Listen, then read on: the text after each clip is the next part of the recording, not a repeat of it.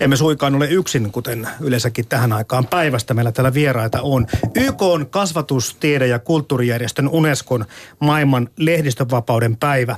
World Press Freedom Day järjestetään Helsingissä tänään, tiistaina ja huomenna keskiviikkona.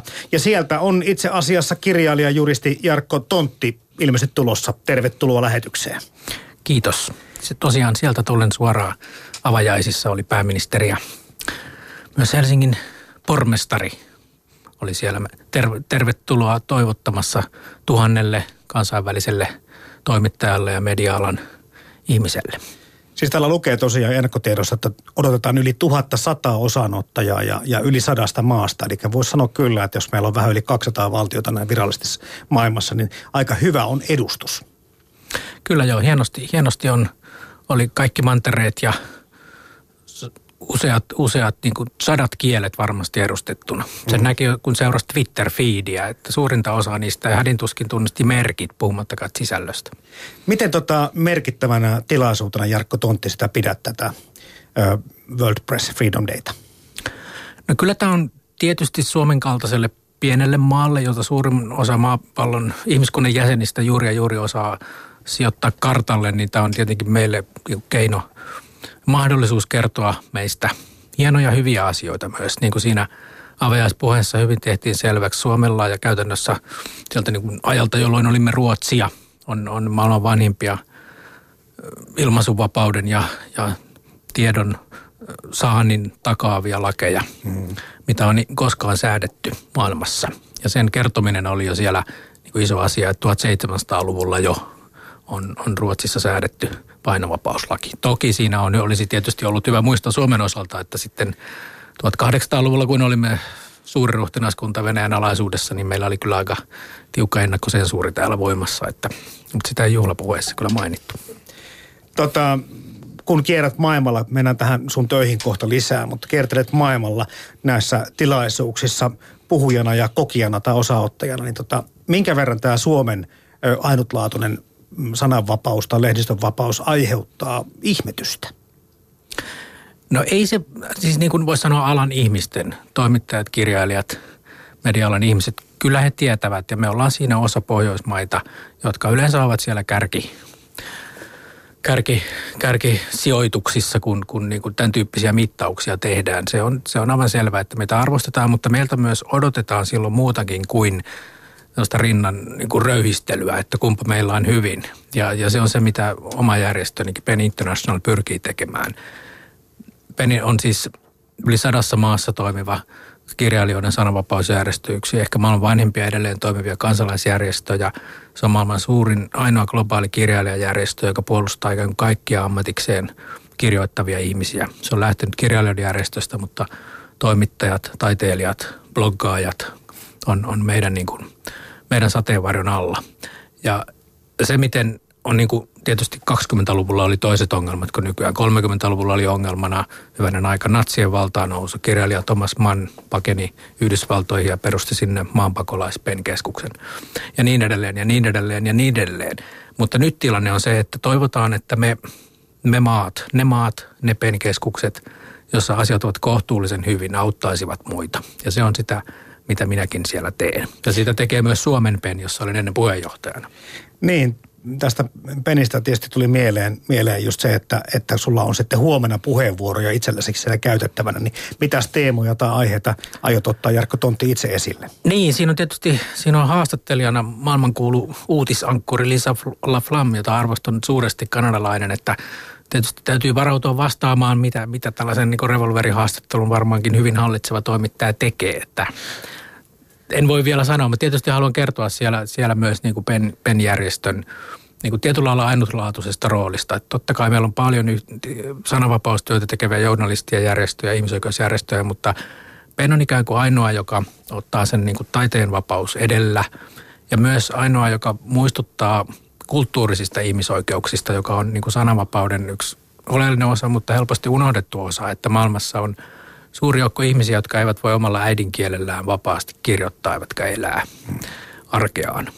Ja, ja näiden, tämä ongelma, ongelma on tässä, se kuuluu ikään kuin sinne fundamentteihin, mitä ilman, jos ei pidetä ikään kuin perusasioista kiinni, että ihmisillä on luku- ja kirjoitustaito omalla äidinkielellään ja niin silloin, silloin niin kuin sananvapauden ne pintatason kysymykset on aivan turhia, jos, jos ihmisellä ei vaan niin kuin ole oma äidinkielen kulttuuria ympärillään. Siihenkö viitataan tällä World Press Freedom Dayn teemalla, tiedonvapaus tänä vuonna? Niin, no sillä viitataan moneen suuntaan ja se on myös ehkä se nyt uusin, uusin ja ihan erittäin tervetullut kehityskulku on se, että muistetaan myös se, että on myös ne se lukijat ja ne yleisöt, joille sitä tehdään. Ja jos niillä ei ole mahdollisuutta kansalaisilla saada sitä tietoa, mitä ehkä toimittajat, bloggaajat, kirjoittajat, taiteilijat, muusikot tekevät, niin se on taas niin kuin valuu hiekkaan se ihmisoikeussopimuksessa kauniisti ja upeasti tavattu, turvattu sananvapaus. Ja tietysti internet on tuonut siihen niin kuin valtavia mahdollisuuksia ihmisillä, niillä joilla on pääsy internettiin ja se ei valitettavasti ole edes puolta ihmiskunnan jäsenistä, niin tietysti on nyt aivan ennennäkemättömät mahdollisuudet saada tietoa, saada taidetta saatavilleen. Mutta internet on ollut vähän sellainen kuuluisa kaksiteräinen miekka, että se on myös sitten ennennäkemättömän nurkintakoneiston luonut, johon me kaikki vapaaehtoisesti syötämme tietoja itseämme, itsestämme hyvin moni meistä päivittäin Facebookiin, että Mark Zuckerberg voi myydä mainoksia sitten meidän vapaaehtoisen työmme tuloksena. Mutta tämä tiedonvapaus on nyt tietysti vähän tämmöinen niin kuin, erikoinen tai hauska sana toisaalta. Voiko niin kuin tieto olla ikään kuin sitten omaisuutta ja jonkun, jonkun vangitsemaa? No tietysti se, mikä ensimmäisenä on ehkä tiedonvapaudessa nyt ollut esillä tässäkin tilaisuudessa, on se, että, että viranomaisten julkisen vallan pitää olla avointa ja läpinäkyvää. Että, että ne toimittajat, jotka, joiden tehtävä on olla vallan vahtikoiria – he pääsevät tietämään, mitä ne, mitä ne viranomaiset tekevät, mitä suunnitellaan, minkälaisia lakeja tehdään, minkälaisia päätöksiä. Oikeuden käyntien pitää olla avoimia, sinne pitää kenen tahansa voida mennä seuraamaan, onko, toteutuuko oikeus oikeudenkäynneissä ja niin edelleen. Ja tämä, mikä tuntuu ehkä meille kohtuullisen itsestäänselvältä, ja varmaan se liittyy siihen, että täällä jo 1700-luvulla se aloitettiin, on kuitenkin suuressa osassa maailmaa hyvin, hyvin niin kuin hankala asia. Viranomaisten niin kuin keino pitää kansalaiset näpeissään on kitsastella sitä tietoa ja syöttää väärää informaatiota. Ja tämä on, tämä on valtava ongelma. Mm. Siis se on ongelma maailmalla, mutta, mutta tota, minkä verran se on Jarkko Tontti ongelma Suomessa? Niin, se on, se on tässä on aina kaksijakoinen kysymys, että totta kai vaikka meillä menee hyvin täällä, niin me voitaisiin niin kuin tehdä paremmin. Totta kai, ja onhan meillä tietysti se ihan laissa turvattu, että viranomaisten, viranomaisten asiakirjat on – on julkisia, jos ei niitä erikseen sitten perustellusta syystä niin kuin päätetä ei julkisiksi tai jopa salaisiksi. Mutta ei se nyt sitten, sitten on se käytännön, käytännön ruohonjuuritason maailma, missä, missä kyllä niin kuin on aina parantamisen varaa. Meillä on monet toimittajat jatkuvasti ongelmissa, kun pyytävät viranomaisilta tai jopa tuomioistuimilta asiakirjoja. Saako niitä ja kauanko kestää ja mitä maksaa ja kuinka työlästä se on ja niin edelleen. Että – se on usein niin kuin pienistä asioista kiinni, että, että lainsäädäntöhän on vähän sellainen asia, että se ei niin kuin riitä, mitä laissa lukee. Että laki on niin kuin se luetaan. Vanha aivan, aivan ytimeen osuva sananlasku sanoo, ja kun sitten virkamies lukee sitä lakia ja tulkitsee, mitä tuolle kärttäjälle nyt on se kansalainen tai toimittaja antaa, niin siinä on liikkumavaraa. Ja jo toisinaan sitten tietysti viranomaiset myös sitten haluaa pidätellä sitä tietoa. Mm. Nyt kun otit tämän juridiikan mukaan, okei okay, juristi Jarkko Tontti oletkin, mutta mietitään vähän, mitä se tarkoittaa. Hirveän paljon meillä just tapahtuu tätä, että, että, että et, et, mietitään sitä, että onko ongelma nyt laissa tai säädännössä vai siinä tulkinnassa. No sitten odotetaan, kun viranomainen tekee jonkun ratkaisu ja saadaan ennakkotapaus. Niin onko se tosiaankin sitten niin, että, että näillä ennakkotapauksilla määritetään sitten käytännöt pitkälle tulevaisuuteen. Näinhän, näinhän se on ja lainsäädäntöhän on jo niin kuin aina. Se ei, voi olla, se ei koske yksittäistä tapausta, vaan liikutaan yleisellä tasolla. Ja se, miten sitä lakia niin sanotusti luetaan, eli tulkitaan, on sitten se tuomioistuimien työ. Ja sen takia ennakkotapaukset on se, joiden kautta tarkentuu, mitä tarkoittaa se perustuslaissa turvatut sananvapaudet tai mitä tarkoittaa perustuslaissa turvatut muut ihmisoikeudet. Mm-hmm. Se on sitä niin kuin juridiikan ydintä, että sitä täsmennetään yksittäistapauksessa. Soveltuuko tämä laki tähän ja tämä ei. Ja usein vastakkaisiin suuntiin vetää myös lainsäädännöt kohdat. Ja ennen kaikkea niin, vaikka sitä helposti ihmisoikeuspuhe on toisinaan vähän sellaista leveällä pensselillä sutimista, niin siinä unohtuu se, että ihmisoikeudet ovat myös ikään kuin toistensa kanssa kilpailutilanteessa ja toisinaan aivan suorassa ristiriidassa. Ja se pätee myös sananvapauteen, mistä tänään puhumme. Joo, tota, tästä sulla on ilmestynyt 2011 tämmöinen esseekokoelma Kotiuskonto ja isänmaa ja eilen sitä lueskelin ja tässä tota, sitten erässä hyvin tässä alussa jo ilmaisunvapauden uhat 2000-luvulla ö, hahmottelet tätä asiaa eli, eli, eli meillä on niin olemassa – tai kaikissa yhteiskunnissa sä kirjoitat, että on sananvapauden rajoituksia, vaikka me ehkä emme välttämättä ajattelekaan niin. Ja, ja myös demokratiassa tai demokraattisissa maissa sananvapaus on kilpailutilanteessa muiden arvojen kanssa, kuten vaikkapa ilmaisunvapaus on tämä perus- tai ihmisoikeus, mutta ristiriita voi tulla tämmöisen muiden turvattujen, lailla turvattujen perusoikeuksien, kuten yksityisyyden suojan ja kunniansuojan kanssa. Eli, eli nythän meillä on tässä, niin kuin sä sanotkin tässä Jarkko Tontti aikaisemmin ton saman lauseen, mutta se on kiinnostavaa. Me, me koemme kuitenkin se, että, että meillä on, mulla on oikeus mihin tahansa. Hei, mä voin sanoa ihan mitä tahansa. Tämmöinen fiilis meillä vähän nyt täällä Suomessa on. Niin, ja tietysti niin kuin lähtökohtaisesti se on hyvä, että ihmisillä on niin kuin rohkea fiilis sanoa suurin piirtein niin kuin tosiaan mitä tahansa, mutta kyllä jokainen tolkun ja järjen ihminen ymmärtää, että sillä mitä sanoo on myös seurauksia ihan käytännön arjessa ja sitten niin kuin myös sitten niin kuin tämän julkisen vallan kannalta. Ja mm. tuohon äskeiseen mainitsit kunnian suoja, mikä on myös siis se on taattu Suomen perustuslaissa ja myös ihmisoikeussopimukset velvoittaa meidät suojelemaan sitä. Yksityisyyden suoja on sama, mutta siihen liittyy myös Euroopassa esimerkiksi suoja rasistista syrjintää vastaan, joka, joka velvoittaa, että meidän on suojeltava ihmisiä siltä ja Suomen laissa se on sitten konkretisoitu rikoksella, joka on kiihottaminen kansanryhmää vastaan. Ja, ja näiden, näiden välinen punninta on sitten se, miten, miten niin kuin sitten – niin kuin juridiikan näkökulmasta se sananvapaus yksittäisessä tapauksessa toimii. Ja usein on niin kuin hyvät asiat vastapäin. On oikein, että ihmisten yksityiselämää suojataan, ettei kuka tahansa voi kuvata toisesta elämää ja pistää sitä nettiin. Ja myös journalisteja tämä koskee. Mutta toisaalta on, on ihan oikein, että siihen yksityisyyden suojapykälään on Suomessakin rajattu esimerkiksi korkeampi sietokynnys viranomaisille ja julkisissa tehtävissä, julkisissa rooleissa vallankäyttäjille. Heidän pitää kestää se, että heidän taustojaan pengotaan, heidän yhteyksiään ja heidän luottamustoimiaan ja omistuksiaan. Mm-hmm. Ja, ja se on ollut Suomessa se joku sellainen asia, missä oli tosiaan muutama vuosi sitten vielä parantamisen varaa, että Euroopan ihmisoikeustuomioistuimista tuli jatkuvasti niin kuin bumerangina takaisin, kun Suomen tuomioistuin oli tuomennut esimerkiksi lehtien toimittajia ja päätoimittajia siitä, että ne olivat jutuissa loukanneet yksityisyyden suojaa. Ja Euroopan ihmisoikeustuomioistuin oli sitä mieltä, että ei tässä tapauksessa punninnassa, näiden kahden hyvän asian välisessä punninnassa olisi pitänyt sananvapaudelle antaa etusija. No nyt Suomessa on otettu opiksi. Korkein oikeus on, on linjannut tätä uusiksi ja vähän lainsäädäntökin on muuttunut. Kunnianloukkauksen suhteen on aivan sama asia. Siihen liittyy tietysti myös, myös niin kuin teknologinen muutos. Että, että jos nyt ihan niin kuin luettaisiin lain kirjainta, niin meillä on joka ikinen sekunti Suomessa varmaan sosiaalisessa mediassa, kun kymmeniä kunnianloukkauksia niin kuin tapahtuu. Ja se on niin kuin, tämä todellisuus on myös niin kuin työntänyt siihen suuntaan, että, että sitä kunnianloukkausta, joka joinakin entisinä vuosisatoina ehkä on ollut hyvin niin kuin tärkeä asia, mitä ihmiset ovat niin kuin suojelleet kunniaan ja mainettaan, niin nyt on ollut ikään kuin käytännössä – niin kuin kulttuurinen muutos ollut nyt niin valtava internetin ja sosiaalisen median takia, että on ikään kuin seurauksena on mun mielestä se on hyvä asia, että niin kuin paksun, paksunahkaisuuden on niin kuin kasvettava. Ihmisten on kestettävä vähän niin kuin semmoista kovaakin keskustelua, mutta tämä ei tarkoita sitä, että mikä tahansa olisi siinäkään sallittua. Että siellä tulee sitten ne, ne niin kuin rajat vastaan, että jos yllytetään väkivaltaa, rikollisuuteen, rasistista kiihotusta, niin jossain, jossain on sitten se niin kuin ihmisarvon loukkaamisen raja, mikä on usein se ihmisoikeusargumentaatiossa se lopullinen sitten valttikortti, että ihmisiä pitää kunnioittaa tasavertaisina ihmis- yksilöinä.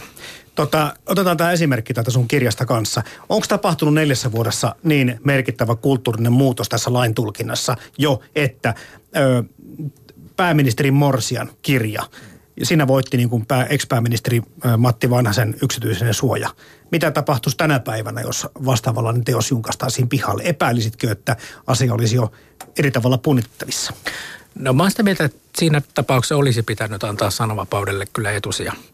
Että mä oon ja, ja toivoisin tietysti, mä en ole, en ole töissä korkeimmassa oikeudessa eikä Euroopan ihmisoikeustuomioistuimesta, en tiedä miten se nyt menisi, mutta mä oon sitä mieltä, että, että tällaiset niin se, se, se luo sellaista kulttuuria, kulttuurista ilmapiiriä, josta sitten kukaan ei lopulta hyödy. Että, että varsinkin hyvänen aika poliittisen, niin tärkeän poliittisen vallan käyttäjä pystyy torjumaan niin omaa itsestään niin kuin tehtyä kirjoittelua. Me voitaisiin kirjoittelua. Me voitaisiin kuvitella, että mitä olisi tapahtunut, jos me saataisiin tämmöinen uutinen niin kuin Venäjältä. Totta. Että, että niin kuin pääministerin tai presidentin yksityiselämää käsittelevä kirja sensuroidaan. Niin, me kaikki miettisimme aivan, Venäjältähän tällaisia tulee. mutta kun se tulee Suomesta, niin yllättävän moni tietysti oli jotenkin toista mieltä, mutta tässä on hyvä muistaa myös se meidän niin kuin kansainvälinen asema kaikkialla. Että meillä on monia muitakin samanlaisia vähän sokeita pisteitä lainsäädännössä, mikä sitten vaikeuttaa, jos me halutaan sanoa maailmalla joillekin, vaikka sanotaan Saudi-Arabialle, missä Jumalan pilkasta voi saada kuolemantuomion. Siellä on Raif Badavi, kymmenen vuoden vankeustuomio ja tuhat raipanuiskua saanut käytännössä kuolemantuomion. Tai onneksi vielä pantu täytäntöön. Ja syynä oli islamin alventaminen. Mm-hmm. No, monet eurooppalaiset maat, mukaan lukien Suomi, ovat esittäneet sitä diplomaattista kritiikkiä ja kansalaisjärjestöt. No, vastaushan on aina sitten monille maille, kuten Suomelle, se, että mutta onhan teilläkin siellä laissa vielä tämä uskon rauhan rikkominen ja Jumalan pilkkarikos, että mitä te meille tulette narisemaan millä oikeudella. Ja tämä on, tämä on jotain sellaista, mitä kyllä Suomessa pitäisi ottaa vakavasti. Hyvä on, meillä ei Jumalan pelkästä juuri ketään enää tuomita. Mutta, ei ole pitkään aikaan tuomita. Niin, mutta olisi se nyt silti sieltä syytä niin kuin tämmöinen keskiaikainen mm. niin kuin asenneilmasto siivota pois lainsäädännöstä. Tota, jäin vielä miettimään sitä, että kun olet tietysti juristikin koulutukseltasi ja sitäkin työtä tehnyt, niin, niin onko tämmöisiä niin, olen, vastaavia? Olen, olen entinen, entinen juristi. Juristina harrastin kirjallisuutta. Nyt olen kirjailija, joka harrastaa juridiikkaa. Että. Kumpiko on kiinnostavampi ja parempi. Juri, juristi varmasti, joka harrastaa kirjallisuutta, niin tienaa enemmän, mutta niin, se onko on muuta? Kieltämättä. mutta tota, no, ihmisellähän on hyvä olla harrastuksia. Mun, mä en ole ikinä lomalla. Mun loma on sitten, mä teen jotain muuta, mitä mä tein äsken. mutta tota, löyt, sano tästä viime aikoina. Onko meillä nyt sitten samanlaisia linjanvetoja ollut tässä viime vuosina? Sun, sun tota niin, ton edellisen esseekirjan tapahtumisen tai ilmestymisen jälkeen? Onko tässä nyt aseteltu viime aikoina sananvapaudelle rajoja? Puhutaan ihan kohta pananvapapereistä pikkusen, mutta onko tulee muita keissejä niin kuin no siis mieleen? Kunnianloukkauslainsäädäntöä vähän lievennettiin ihan vähän aikaa sitten ja se oli askel ihan oikeaan suuntaan. Siinä journalistit totesivat, että ei ollut tarpeeksi siinä mielessä, että on pidetty esimerkiksi sitä rajana, että sananvapaus lukunnianloukkauksen kaltaisesta rikoksesta ei pitäisi voida laittaa ihmistä vankilaan. Ja se on nyt siellä edelleen. Törkeästä kunnianloukkauksesta voi saada vankilatuomion, mikä tuntuu erikoiselta. Mm. Koska varsinkin, ja nyt taas otan tämän niin kuin kansainvälisen näkökulman, on se, että kansainvälisten sananvapausjärjestöjen ja kaikkien ihmisoikeusjärjestöjen kantahan on se, että kunnianloukkauksen ei pitäisi olla rikos ollenkaan – että totta kai, jos levitän toisesta ihmistä loukkaavia valheellisia tietoja ja siitä koituu hänelle vahinkoa, totta kai siitä pitää joutua maksamaan korvaus. Mutta sakko, sakkojahan, jos joutuu kunnianloukkauksesta maksamaan, nehän eivät mene sille loukatulle, vaan valtiolle. Ja tämä on se niin kuin kansainvälisten ihmisoikeusjärjestöjen kanta ja se on Pen Internationalin kanta, että kunnianloukkaus olkoon siviiliasia – Mm. Jos vahinkoa syntyy, se korvataan, Kyllä. mutta ei, ei niin kuin julkisen niin kuin syyttäjän, syyttäjän ei pidä sekaantua siihen, vaikka nyt saadaan naapurin eroa tyhmäksi sosiaalisessa mediassa. Joo, täällä lähetysikkunassa itse asiassa just tähän kunnianloukkauksen ja mm, niin kuin moraalisiin mittareihin onkin otettu kantaa, että, että mitä pitää tapahtua, että kunnia tulee loukatuksi. Että on verrattu eh, päästörajoja ja sitten miten sananvapautta voidaan myöskin mitata. Että, että päästörajat ovat juridisesti voimassa ilmansuojelussa, mutta sitten sananvapausasiassa vastaavia mittausmenetelmiä ei ole. Niin mitenkä sitä niin, no sitä, mitata? Sitä on sitten tuomioistuimessa jouduttu niin kuin käymään sitä lajaa. Ja usein tietysti kun niin kuin sinne navan alle mennään, niin ja se tapahtuu julkisesti ja siellä sitten niitä rajoja vedetään. Mm-hmm. Mutta kyllä se niin kuin aika erikoista on nykymaailmassa, että se on niin kuin jotain sellaista, mistä voisi joutua vankilaan. Että. Mutta mä, mä uskon siihen, että puhuttu ja sivuttu jo vihapuetta ja se on niin kuin vakava ongelma. Mutta tämän kulttuurisen muutoksen myötä mä uskon, että ihmiset oppii myös, niin kuin mä tosiaan kun sanoin, paksunohkaisemmaksi. Ei kaikkeen niin kuin voi, ei tarvitse loukkaantua siitä, että joku toinen puhuu hölmöjä. Ja siis sananvapauden ideahan on juuri se, että tyhmiäkin saa puhua. Ja kiivaskin keskustelu on sallittua ja, ja niin kuin väärässä saa olla julkisesti. Ei siinä, niin kuin, ei siinä ole mitään hävettävää, jos sanoo jotain kärkkäästi ja sitten joku korjaa sinua. Sehän on vaan niin kuin, ihmiskunta menee eteenpäin. Kello on 23 minuuttia yli 11. Meillä täällä vieraana Jarkko Tontti, kirjailija ja juristo. Hän kuuluu myös kirjailijoiden sananvapausjärjestö Penin, Pen Internationalin hallitukseen.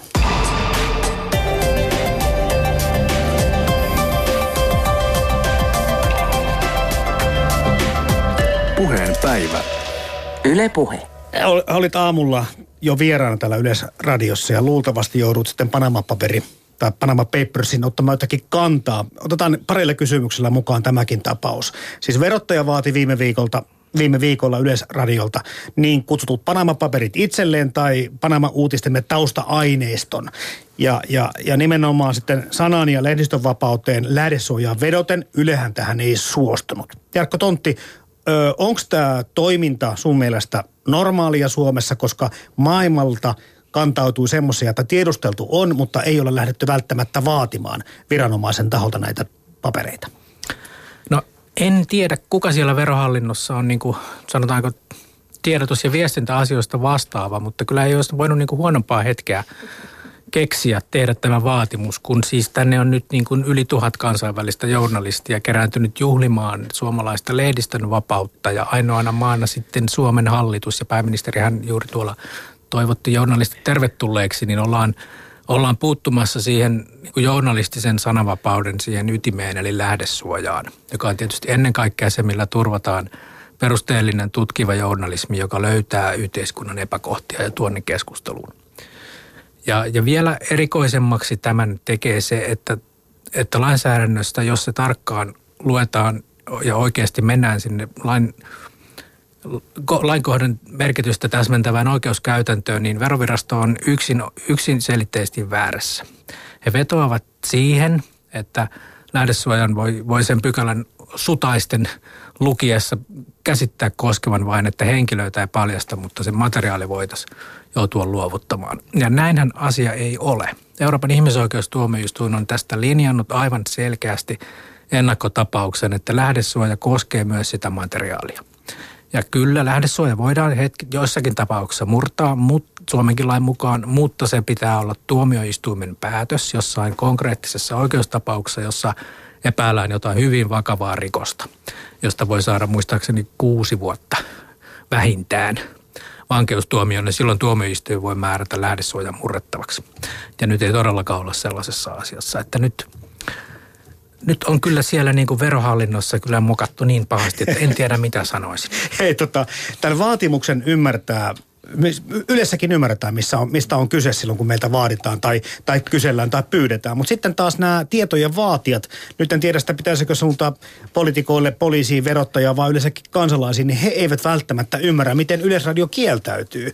Ö, mistä tämä käppi johtuu, Jarkko Tontti, sun mielestä?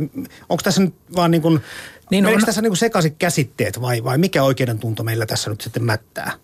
No totta kai sehän tuntuu ihan hyvältä, että verottaja nyt sitten todellakin aktivoituu. Tuntuu. tuntuu. Niin, tuntuu tunnetasolla varmaan monesta ihmisestä ja minustakin hyvältä, että verottaja nyt edes jotain yrittää tehdä sen massiivisen, jokaisen ihmisen arjessa tuntuvan vero, verokertymän laittoman pienentämisen suhteen ja yrittää tehdä jotain. Mutta tämä on nyt kyllä väärä keino valittu, että – ja jos, jos tämä jatketaan tätä yritystä, niin sillä on niin kuin negatiiviset vaikutukset pitkällä aikavälillä. Ei kukaan enää kansainvälisesti sitten journalistit uskalla luovuttaa suomalaisille journalisteille yhtään mitään vastaavia aineistoja, jos kerran täällä on riski, mm. että lähde paljastuu, joka voi olla sitten sen, kuka sen on alun perin tehnytkin kannalta niin kuin aivan niin kuin todella vakaviin seurauksiin johtavaa johtava ihan hänen henkilökohtaisen turvallisuutensa kannalta. Että täällä ollaan edetty, ehkä, eletty ehkä sellaisessa lintukodossa liian kauan, että ei ymmärretä minkälaisiin varoihin erilaiset vuotajat sitten oikeasti voi joutua. Että mun sähköpostiini pullahtelee päivittäin Pen Internationalin sadasta keskuksesta ympäri maailmaa tietoja, missä ihmiset aivan oikeasti ovat hengenvaarassa, kun he ovat esimerkiksi paljastaneet hallituksen korruptiota tai viranomaisten korruptiota Meksikossa, jossa, jossa huumekartellit ovat käytännössä niin kuin soluttaneet paikallishallinnon. Ja jokainen niin kuin kansalainen, joka sen mainitsee sosiaalisessa mediassa tai toimittajasta puhumattakaan, on aidosti hengenvaarassa. Mm. Ja me on niin kuin unohdettu täällä se, että että me, mitä me täällä tehdään tässä tapauksessa voi olla vaikutusta sitten ihan toisenlaisissa ympäristöissä. Tota, tämä on hyvin hypoteettinen kysymys, mutta mä otan vain sen takia mukaan tämän, koska World Press Freedom Indexissä eli 180 maata kattavassa lehdistönvapausindeksissä Suomi on edelleen, en tiedä monettako vuotta, ykkönen maailmassa. Mitä tapahtuisi, jos nämä tiedot nyt sitten vaikka Panama-paperit annettaisiin viranomaisille. Mitä sä tämmöiselle indeksille, sä kerrot tuossa jo, että me ei saataisi enää tulevaisuudessa ehkä näitä tietoja. Mitä tapahtuisi indeksille ja yleensäkin niin kuin meidän luotettavuudellemme sen jälkeen? No sitten kysymys oli vain, olisi vain siitä, kuinka alas tippuisimme. Mutta Ruotsihan, Ruotsihan tässä nyt tipahti ja se oli se syynä se, että heidän, heidän siellä toimittajat olivat saaneet enemmän kuin pitkiin aikoina aikaisemmin – tappouhkauksia työnsä puolesta. Mm. Ja viranomaisten ei katsottu heitä tarpeeksi suojeleen. Ja jos, jos nyt niin kuin Panama Papers, Papers tapaus viedään loppuun asti verottajan toimesta, niin kyllä sitten romahdet. Ensi vuonna tulee aivan toisenlainen sijoitus kyllä sitten. Mm. Toinen esimerkki aikaa käytävistä neuvottelusta, TTIP-neuvottelusta. Sielläkin tulee aika värikästä materiaalia esille. Mä oikein tiedä, että että tota, tässäkin niin kuin me huomaamme sen, että me ollaan aika paljon median varassa, mutta, mutta löydämmekö mekään täältä niin kuin mitään olennaisia asioita aina, aina täältä välistä. Tässä on monenlaisia maalauksia tehty siitä, että kuka vaatii mitäkin ja muuta. Tässä to, toivoisin, että oltaisiin vähän niin kuin kärppänä enemmän tiedätkö, mukana tässä hommassa avaamassa tätä kaikkea, koska eihän me oikein tiedetä, mitä tapahtuu ja mitä tämä TTIP ehkä meille tarkoittaa. Niin ja hyvin harva tietää ja sehän on juuri se niin kuin toimittajan työn ydintä on se toimia siinä on niin kuin kansalaisten ja sitten erilaisia julkista tai yksityistä valtaa käyttävien välissä ja, ja viestiä se, mitä oikeasti tehdään, mitä tapahtuu. Koska useinhan poliittiseen päätöksentekoon, lainsäädäntöön vaikuttaminen on, on kyse ajoituksesta. Jos havahdutaan liian myöhään esimerkiksi, varsinkin EUn kaltaisessa ja hyvin monimutkaisessa järjestelmässä johonkin vireillä olevaan hankkeeseen, niin se voi olla aivan niin kuin myöhäistä, jos siellä loppumetreillä havahdutaan, että ei, ei hyvänen aika mitä on, niin se voi olla ihan myöhäistä. Ja samoin on, samoin on Suomessakin, että lainsäädäntöprosessiin, jos halutaan vaikuttaa, niin se pitää tehdä siellä mahdollisimman aikaisin. Ja se on juuri se, ja ju, juuri siksi tarvitaan toimittajat, jotka kärppänä, kärppänä seuraavat, että minkälaisia työryhmiä on perustettu ja minkälaisia, val, minkälaisia suunnitelmia on. Mm. Että se keskustelu käynnistyisi. Ja toimittajan to, totta kai pitää pysyä puolueettomana, eikä ottaa kantaa suoraan puolesta toiseen, vaan tuoda, tuoda faktat kansalaisten ulottuville, jotta sitten kansalaiset voi aloittaa oman keskustelunsa, että mitä mieltä me olemme tästä ja mitä laitan sähköpostilla kansanedustajalleni ja MEPilleni Brysseliin.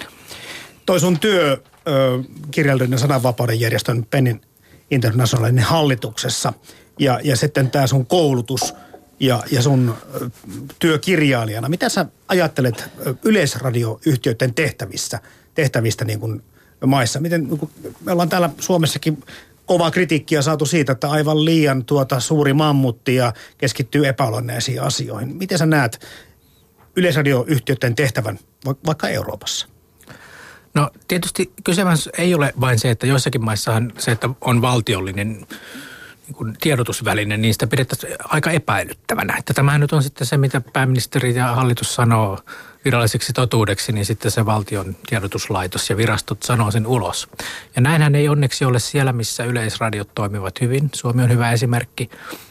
Iso-Britannia on toinen hyvä esimerkki, missä on hyvin niin kuin huipputason journalismia tekevä BBC.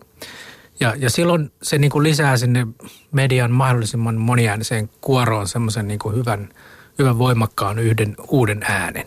Ja se huomattu niissä maissa, joissa ei ole joko ollenkaan yleisradion kaltaista toimijaa tai sitten se ei toimi itsenäisesti, niin, niin niissä kyllä mediakokonaistilanne on huonompi. Yhdysvallat on tästä hyvä esimerkki. Siellä on erittäin niin kuin kirjava yksityinen media, mutta, mutta se on äärimmäisen polarisoitunut. Siellä on niin kuin useimmista kaupallisista medioista pystyy tunnistamaan, kumpi, kumpaan sen maan kahtia jakautuneessa politiikassa ollaan sitoutuneita. Ja ihmiset ovat tilanteessa, että ei tarvitse itseään haastaa millään tiedolla tai näkemyksillä, joita ei halua.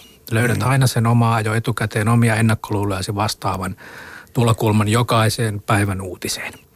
Ja niissä maissa, joissa yleisradio toimii niin kuin sen pitäisi toimia, niin sen pitäisi pystyä astumaan tästä yli ja valottaa mahdollisimman, puolueettomuus on tietysti ideaali, johon ei täydellisesti ikinä päästä, mutta sitä kohti voidaan aina pyrkiä. Ja yrittää valottaa mahdollisimman tasapuolisesti eri näkökulmista kaikkia ajankohtaisia aiheita. Mm. Tässä jää tosiaan kummittelemaan tuo lause, missä, missä niin kuin media on ö, valtionjohdon käskyläinen kokonaan. Eli jos ei omistuksessa, niin ainakin hallinnassa. Venäjä on hyvä esimerkki no niin, tästä. Kyllä. Ja sitten puhuu tuosta USAsta, että sitten taas kaupallinen ja hallitsee siellä. Että tämmöinen niin kombinaatio oikeasti tämän, tämän julkisen ja kaupallisen välillä on mahdollinen. Ja sillä ehkä päästään siinkin kuten sanot Jarkko Tontti, niin semmoisiin tuloksiin, mistä meidän kannattaisi olla tyytyväisiä. Niin, Saksa ja Britannia on hyvä esimerkki. Mm-hmm. Niissä on erittäin hyvin toimiva kaupallinen media, mutta myös julkinen. Et ne niin kuin toisaalta, ne, mä en väit, sanoisi niitä kilpailijoiksi. Ne täydentää toisiaan ja kirittää toisiaan ja näin hyvä. Et suurimmat ongelmathan itse asiassa nykyään on pikemminkin kaupallisen median puolella, koska internetin myötä nuo mainostulevat menevät tuonne Zuckerbergille ja Googlelle ja kaupallinen media on siinä pahasti helisemässä. Et se on, se on yksi niin kuin tämän taloudellisen perustan ongelma, on kyllä globaali median ongelma myös. Hmm. Tota, sä tuossa jo sanoitkin saavas henkilökohtaiseenkin sähköpostiin hätähuutoja maailmalta. Siis Suomessa, täällä nyt selvitään yleensä solvauksilla ja uhkauksilla, puhutaan sitten poliittisista toimijoista tai päättäjistä tai median edustajista, mutta tuolla toimittajilla niin kuolemat maailmalla ei ole tuota mitenkään tavan, tavattomia. Miten tämä toimittajien turvallisuus työnteossa on, on tässä vuosien aikana, onko se muuttunut? No tietysti tilanne on hyvin erilainen eri puolilla maailmaa. Meillä on ne niin kuin pahimmat paikat. Mainitsin jo Meksikon, Honduras on toinen latinalaisen Amerikan maa, missä tilanne on niin kuin äärimmäisen vakava. Siellä tiedän Hondurasin PEN-järjestön niin kuin useat hallituksen jäsenet ovat niin kuin vaarassa. Aivan oikeasti ihan vain sen työnsä takia. Ja Turkin penin koko hallitus oli syytteessä turkkilaisuuden halventamisesta, joka ikinen ja Turkin nykyinen niin presidentti on niin haastanut useita satoja ihmisiä oikeuteen ihan vain twiittien ja Facebook-päivitysten myötä hänen oman kunniansa loukkaamisesta. Kiina on tietysti niin kuin pahamaineisimpia kattava. Se, se internet, joka 90-luvulla piti kaataa kaikki diktatuurit, kun kukaan ei voi sitä kontrolloida, on Kiinassa käännetty massiiviseksi urkintakoneistoksi, jossa, jossa jokaista päivitystä seuraa valtava niin kuin ihmisten ja tietokoneiden armeija ja niin siitä voi jäädä vielä niin nopeammin kiinni kuin vanhoina hyvinä aikoina, jolloin kopiokoneella pystyy tekemään salaa mm. dissidenttitekstejä. Ja jos nostetaan vielä sitten kaikki mantereet, jos käydään läpi, niin Afrikassa Etiopia ja Eritrea on, on sellaisia täysin niin kuin pimeyden valtakuntia sananvapauden suhteen. Me se oli niin kuin meiltä Pen Internationalta oli niin kuin suuri ponnistus. Vuosikausia yritimme ja lopulta onnistuimme perustamaan Etiopian PEN-keskuksen. Hyvin varovaisesti aloitimme kulttuurisen, kulttuurijärjestö leima edellä siellä Etiopian kielen ja kulttuurin esille tuomista edistävä järjestö. Ja se näytti menevän ihan hyvin. Minäkin olin silloin vielä Suomen Penin puheenjohtaja, kun tätä tehtiin ja meillä aina Pen Internationalin kansainvälisissä kongresseissa Suomi ja Etiopia olivat vierekkäin. Ne oli Finland ja Etiopia ja tutustuin siinä herra Solomonin erittäin hyvin. Hieno mies. Ja aluksi kaikki näytti menemään hyvin, mutta nyt siellä on sitten muutamassa vuodessa ilmeisesti niin kuin pengottu taustoja ja ties mitä tehty ja järjestö on niin kuin todella paineessa ja on, on käytännössä pakotettu ajamaan alas toimintaansa. Niin se tuossa mä vähän jatkan sen suhteen, että kun toimittajan kuoleman kohtaa vaikka uutis, uutisoinnin kautta, niin, tota, niin mä huomaan siihen, että, että me suhtaudumme siihen vähän tällä, että no siinä oli sodan uhri. Ajattelematta sen pitemmälle, että, että tällä toimittajalla ei ole mitään tekemistä tämän konfliktin kanssa. Eli onko hän sitten niin kuin vain sodan uhri, jos hän henkensä niin kuin antaa sananvapauden puolesta. Se on, se on niin iso uhraus, että mä en oikein tiedä, että pystymmekö täällä turvallisissa maissa oikein niin kuin ymmärtämään tämän asian suuruutta? Niin, kyllä me on eletty sellaisessa lintukodossa, että, että ymmärretäänkö se, että jos Meksikossa joku toimittaja uskaltaa edes vihjata siihen suuntaan, että tuo kaupungin pormestari ja tuo huumemafia tuossa olisivat jotenkin tekemissä keskenään, mikä on useimmiten totta Meksikossa. Niin hän, hyvin, hän on niin kuin enemmän kuin todennäköistä, että häntä tullaan vähintäänkin pahoinpitelemään ja hyvin mahdollisesti menettää henkensä. Joka ikinen vuosi siellä juuri tästä asiasta kirjoittavia ihmisiä yksinkertaisesti murhataan. Mm.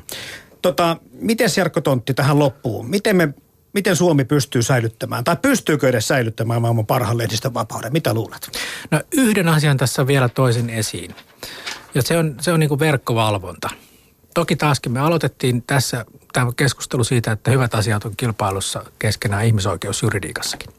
No hyvä, valtiolla on velvollisuus suojella meitä terrorismilta ja vakavalta rikollisuudelta. Ja nyt on sitä varten esitetty ja osittain varmaan ihan perustellutkin, että viranomaisilla pitää olla oikeuksia seurata internetissä ja verkossa tapahtuvaa viestintää. Kyllä, mutta silloin, silloin siirrytään myös siihen, että aletaan viranomaisille annetaan poikkeuksellisen pitkälle meneviä valtuuksia puuttua yksityisten ihmisten niin kuin viestinnä sinne yksityisyyden suojan alueelle. Ja jokainen nyt jokaisella on jotain salattavaa, olen lähes varma siitä.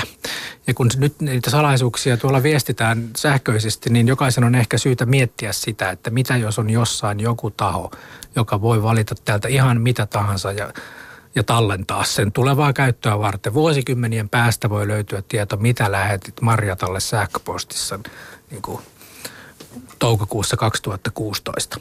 Ja tämä on niin kuin vakavampaa kuin ehkä me ymmärrämmekään juuri sen takia, että kaikki voidaan paitsi seurata, niin myös tallentaa. Ja Pen International on tehnyt tästä tutkimusta. Noin 40 prosenttia vastaajista, kirjailijoista, runoilijoista, toimittajista oli sitä mieltä, että että he sensuroivat itse itseään, jos he tietävät, että on verkkovalvontaa niin voimakkaasti, että sillä ei ole mitään rajoja. Ei tarvita epäilyjä, vaan niin kuin massiivi, voidaan vaikka hakusanoilla vaan seurata viestintää. Ja, ja tätä kautta Suomi on taas niin kuin astumassa niin kuin vaarallista askelta sen tyyppistä niin kuin valvontaa kohtaan, mitä ei mun mielestä voida hyväksyä. Että viestinnän salaisuuteen voidaan puuttua, jos epäillään rikosta. Totta kai silloin pitää seurata epäiltyä ja mutta siis tämä viestintävalvonta, nettivalvonta on Suomesta se suurin uhka, mikä nimenomaan Suomeen kohdistuu, puhutaan sananvapaudesta. No en mä nyt suurimpana sano, mutta se on yksi uhka, uhka mikä, mitä, mitä nyt ollaan juuri parhaillaan nyt lainsäädännössä tekemässä, mm. minkälaisia valtuuksia annetaan viranomaiselle seurata netti liikennettä. Totta kai siellä pitää olla valtuuksia toimia. Siellä se rikollisuuskin nykyään on netissä, mutta, mutta se ei tarkoita niin kuin avointa valtakirjaa tehdä mitä tahansa. Tai se ei pidä tarkoittaa. World Press Freedom Day-tilaisuus jatkuu ja sinne me myöskin päästämme kirjailija juristi Jarkko Tontin jatkamaan puheitaan ja haastattelujaan. Oikein antoisaa päivää ja seuraamme tuota uutisointia, minkälaisten julkilausumien kanssa sitten sieltä tullaan huomenna ehkä kenties esiin. Kiitoksia käynnistä. Kiitos.